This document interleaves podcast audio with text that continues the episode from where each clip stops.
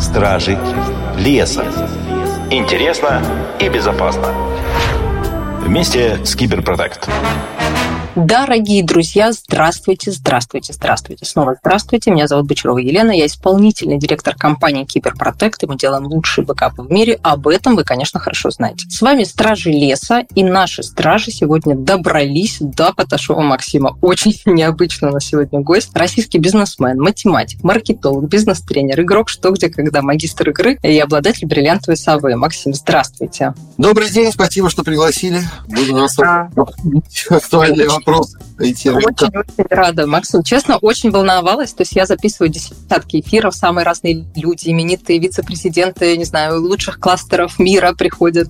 Это я про Сколково, вот буквально накануне был эфир. И я как-то не так волнуюсь, потому что, конечно, вы человек легендарный. Встретились мы с вами случайно и неожиданно. Был День силы, такая прекрасная конференция нашего технологического партнера, а, где мы говорили про IT. И я совершенно неожиданно для себя узнала, что кроме того, что вы э, самый именитый, один из самых знаменитых, давайте так, группа «Что, где, когда», передачу, которую смотрели мы все, уверенно, да, и обладатель э, бриллиантовой совы не единожды. Вопрос в чем? Что вы, оказывается, работали в лаборатории Касперского, да, и занимались изучением мирового рынка. И вообще я знаю, вот так забегая вперед, что рынок IT для вас совсем не чужд, и что на заре вообще вы работали в аналитической компании, которая была дочерней для такой известной на рынке российской компании, как IBS. Вот, скажите, сейчас какой-то интерес к IT-рынку там проявляете или IT рынок вам проявляет, то есть как вы сейчас связаны с IT, если связаны, или а, мы вот будем говорить в целом про экономику там, и про более широкий взгляд. Куда поведем? Ну, смотрите, для начала я, собственно, айтишник по образованию. Так, да. Технический институт, факультет управления прикладной математики. Но после этого ушел в бизнес и занимался совсем другими вещами, снова в IT вернулся уже в конце прошлого века, когда был исполнительным директором интернет-агентства «Результаты». Мы занимались, собственно, IT-консалтингом. В первую очередь это было связано с сайтостроением. Тогда это еще было целая политехнологичная история, не было каких-то стандартных движков и так далее. Это сегодня все это просто сборка из конструктора, чаще всего, да, если это не какие-то сложные проекты. А тогда это был прям как каждый отдельный проект, это была целая история, включающие и изучение инфраструктуры, зарождающиеся клиенты и так далее. Потом, действительно, несколько лет работал в лаборатории Касперского, возглавлял, сколько я помню, это называлось Центр оперативного маркетинга. Мы, собственно, занимались исследованием рынка антивирусов в России и э, в Западной Европе, поскольку тогда компания как раз активно выходила на этот рынок. Тогда же выходили на американский рынок, на китайский, но это все происходило немножко иначе. А вот в Западной Европе с ритейлом, да, как основным тогда каналом продаж, мы довольно активно работали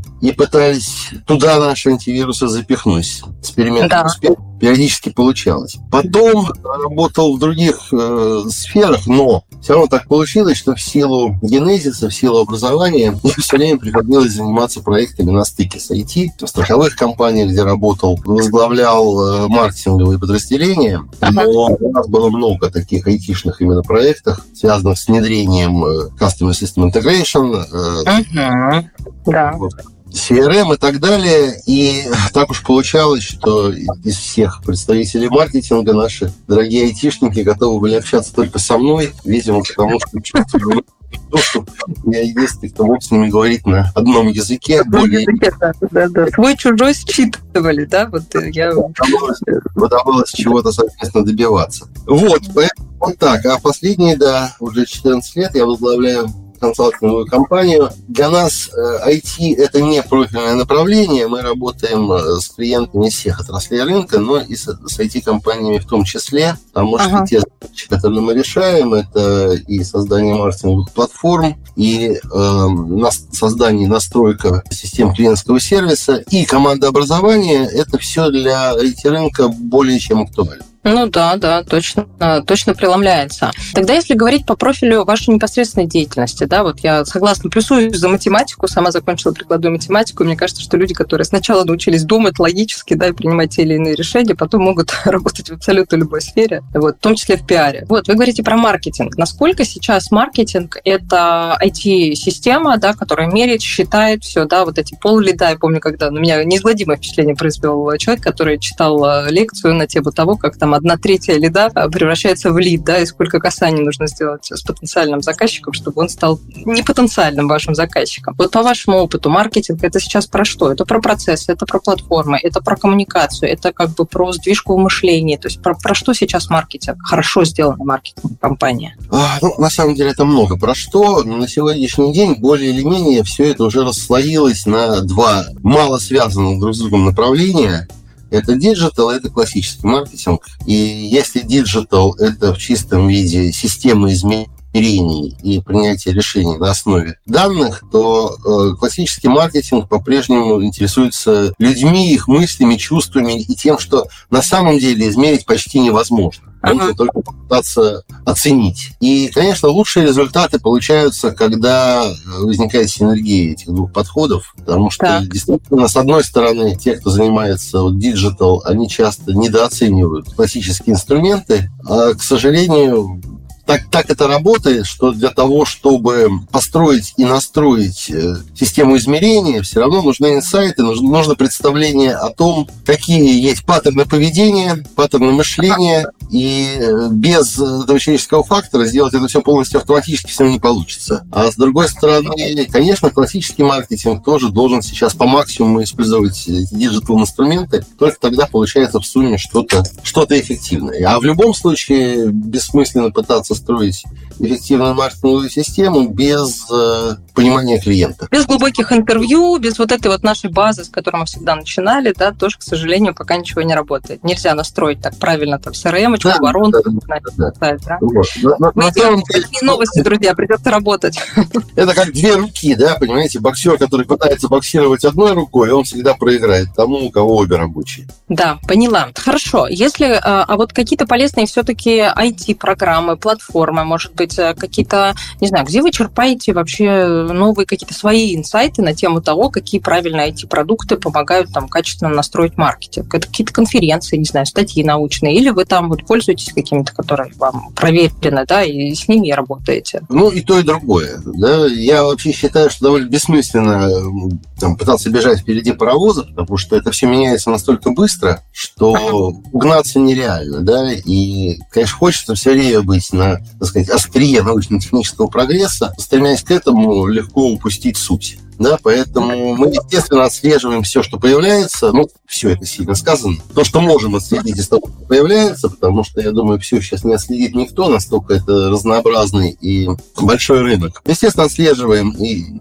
ну, и новые решения, ну, например, вот, э, скажем так, вот рынок CRM, да, он постоянно меняется, постоянно появляются какие-то новые предложения, постоянно меняется, я бы сказал, ценовая структура, потому что сегодня за очень небольшие деньги доступно то, что еще пару лет назад э, требовало дорогой лицензии, дорогого внедрения и так далее. Сегодня это можно получить, в общем, практически очень дешево. Но всегда следующий вопрос. А действительно все это нужно? Там, кстати, одна из больших проблем того, что компании, которые стремятся вот по максимуму пользоваться все эти современные uh-huh. они часто не задумываются о том, насколько им это действительно необходимо. Да, да. Первое правило инженера, да, не надо чинить то, что не сломано. Это нас хорошо учили. Вот, и часто компании в это заигрывают. Согласна с вами. А, Максим, смотрите, у меня еще один вопрос к вам будет про а, вашу продуктовую корзину, да, про вот этого консалтингового агентства RP. То есть, ну, маркетинг понятно, продажи понятно, клиентский сервис, вопросов нет. Но дальше слово команда, вот так неожиданно, да, то есть это как-то выбивается, может быть, только для меня. Как, как, как давно, как, а, пока, почему вы решили работать с командами? А, вот это как будто немножко про консалт, про коучей, не знаю, про каких-то психологов, про, про людей из другой среды. Нет, мне только кажется, то есть как, как этот э, продукт появился в вашем портфеле? Как и любой другой продукт, он появился потому, что востребован рынком, да, потому что... Каждый, есть... да, только э, разговор с заказчиком привел вас к этой мысли, да, что надо... Ну, я, я, да, тут, мысль меня следующая. Все время людям хочется что-то создать, что сформирует рынок, да, придумать ага. некий продукт, которого еще не существует, и который, как кажется, рынком востребован. Да, там все ага. мечтают. Ну, голубой океан, да. Понятно, что это получается там у одного из тысячи, а то и из десяти тысяч. Угу. Хороший путь, но смелый и рискованный. У меня всегда был подход в том, что идти надо за рынком. да, и делать то, что им уже востребовано, важность чего рынок осознает. Но при этом, э, естественно, все равно предлагать что-то новое и то, что другие не делают. Вот, поэтому вот эта тема с командообразованием, она давно в моей собственной практике, ну, просто потому что в разных своих ипостасях я так или иначе этим занимаюсь на протяжении примерно трех десятилетий. Вот, в какой-то момент э, это вылилось в серию тренингов, в какой-то момент это вылилось в книгу, которая называется «Правила команды. Искусство думать вместе». Это такой вполне бизнес-бестселлер, который выдержал уже несколько изданий. И это мой подход, мой взгляд, ну, мой и моих, моего соавтора Павла Ершова, моих партнеров, на то, как, собственно, строится эффективная команда, как ей управлять, и, может быть, там самая ценная история, как фасилитировать командное обсуждение да, тех или иных ага. вопросов, технические сессии. У нас есть свои алгоритмы того, как это делать. И, соответственно, это на сегодняшний день одно из основных направлений нашей работы. И весьма и весьма востребовано и разными большими компаниями, в том числе и айтишными. А мы переходим к вопросу рынка. Максим, вы большой, конечно, эксперт, ну, большой светлый экономист, не знаю, голова, вот человек, который многие процессы понимает просто сходу. А скажите, вот у нас у айтишников сейчас большой рост, там вендоры, все очень радуются, что мы там растем быстрее рынка, а, только успеваем, а, не знаю, там новых заказчиков обрабатывать. Но а, есть понимание, что этот рост будет сильно ограничен размером рынка как такового, да, что вот все западные решения ушли с рынка, сейчас мы быстренько все заменим, ну как быстренько, сколько, как успеем, так и заменим. Дальше что мы будем делать дальше? Вот на ваш взгляд, вы как руководитель RP консалтинга, консалтинговой компании, к вам приходят именитые там заказчики, такие как Наумака, Газпром, вот я почитала портфолио компании, компании, там Ростелеком, Норникель. То есть вы через них наверняка видите и чувствуете экономику, а, ее темп, ее ритм. Как вот по вашим ощущениям, какие перспективы у экономики как таковой, да, у рынка как такового, и насколько вот эта диджитализация уже произошла, то есть сколько у нас есть времени, не знаю, денег еще для того, чтобы успешно себя чувствовать, хорошо себя чувствовать на том рынке, на котором мы находимся сейчас, и при этом в России? Ну, смотрите, ну, во-первых, я бы не взялся говорить об экономике в целом, уж точно, да, и даже об IT-рынке в целом говорить сложно, потому что это большая и разнообразная тема, и, и, и чего там только нет. Мне интересно э, отслеживать настроение на этом рынке, вот на протяжении последних полутора лет э, довольно внимательно стараюсь на это смотреть. И в начале прошлой весной, весной 22 года, я наблюдал некую эйфорию. Да, некую эйфорию у, так сказать, игроков рынка от мысли, что у нас освободилось огромное поле деятельности в связи с явным, очевидным, уже состоявшимся или грядущим уходом больших игроков, в связи с ожиданием больших госзаказов. Да, ага. и мы сейчас за любые деньги наберем э, бесконечное количество сотрудников и ага. открыты все пути, и ждет нас огромный рост. Меня сама эта идея набирать людей за огромные деньги тогда уже немножко пугала, о чем я как консультант не мог не говорить, потому что это всегда плохое решение. Вот. Да. И столь понятно, что тех, кто хочет уехать да, из России, я имею в виду айтишников именно, их никакими деньгами не держать, довольно очевидно. Но, тем не менее, там долго еще там продолжалось, и сейчас еще частично продолжается эта гибридная схема, когда люди уехали, но продолжают работать. Ну, вот. И в этой связи действительно вот именно рынок труда э, войти меня особенно интересовал. Было интересно, что с ним будет происходить. Где-то к осени более-менее ситуация стала стабилизироваться стало понятно, что с этим рынком происходит. Кто хотел уехать, тот уехал. Много освободилось э, квалифицированных специалистов там из САПа, из других компаний такого рода. Да-да работали на российском рынке, кто-то из них ушел к российским, соответственно, к российским компаниям, кто-то создал что-то свое.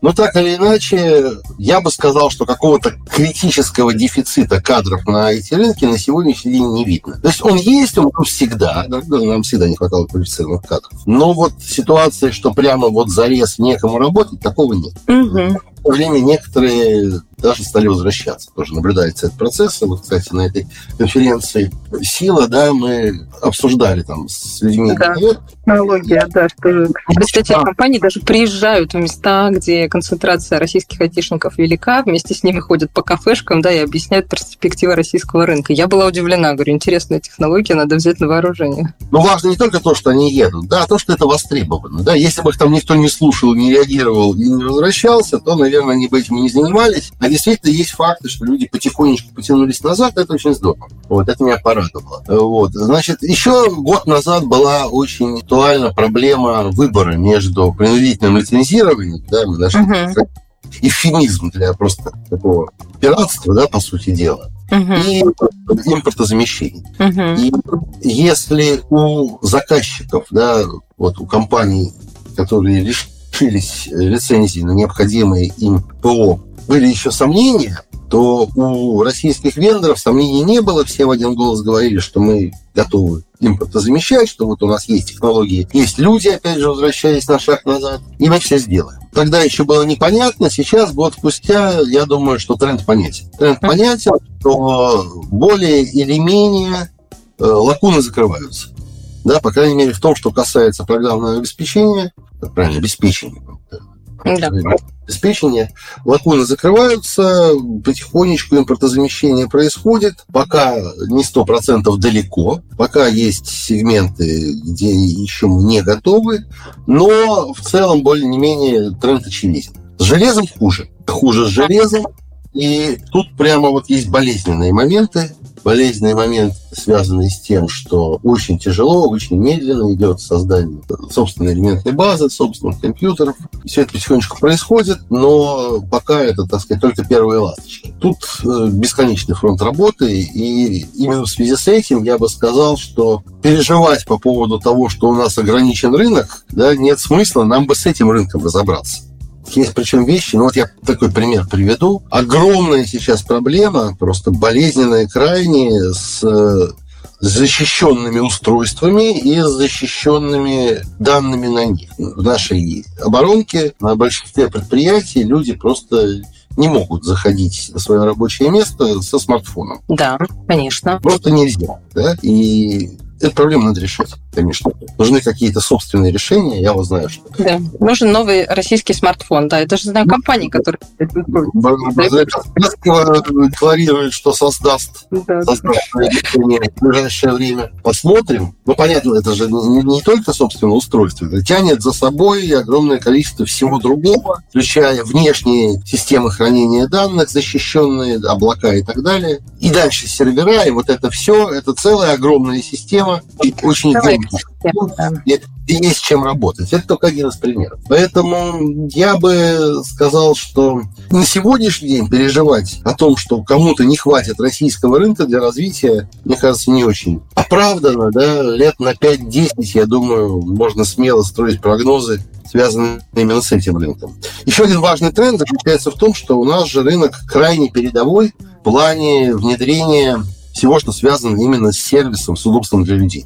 Ага. Мы здесь, ну, если не впереди планеты всей, то впереди Европы всей, Америки всей уж точно. Да?